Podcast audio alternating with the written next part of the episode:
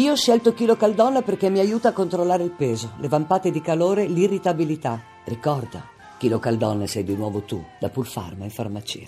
In un mondo di advertising, merchandising, new technologies, photoshopping, decidiamo di riportare l'attenzione sui sentimenti, quelle cose misteriose che ci succedono dentro. È il momento del sussidiario emotivo e siamo arrivati all'euforia.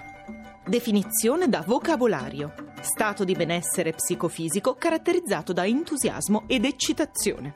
Definizione di una che si euforizza per la maggior parte delle volte senza motivo. Un'energia a forma di tremore interno che sale e si dirama su, su una mitragliatrice ad aria compressa che genera acuti urletti che possono sia restare dentro muti che uscire fuori senza controllo. Ah! Una specie di mano che ti stacca per poco i piedi dalla terra. L'euforia, per me, ha la stessa durata e la stessa intensità di quando mi spavento per uno che fa buh quando esco da casa dei parenti. E vai! Sono libera! Libera! Prima di entrare dalla psicologa. Ole, ole, finalmente, finalmente! L'incontro con l'amica che abita a Londra.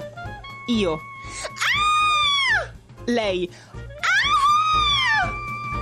Quando sul palco arriva il cantante. Amo! Ti amo! Quando in mensa c'è la pera cotta nel vino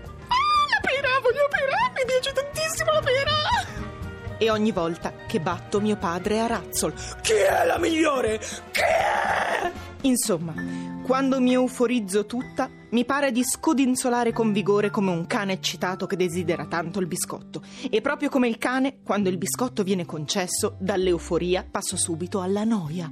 Bisogna fare attenzione, lo dice anche Rocco Siffredi. Nel porno un attore non deve mai lasciarsi fregare dall'euforia iniziale sagge parole.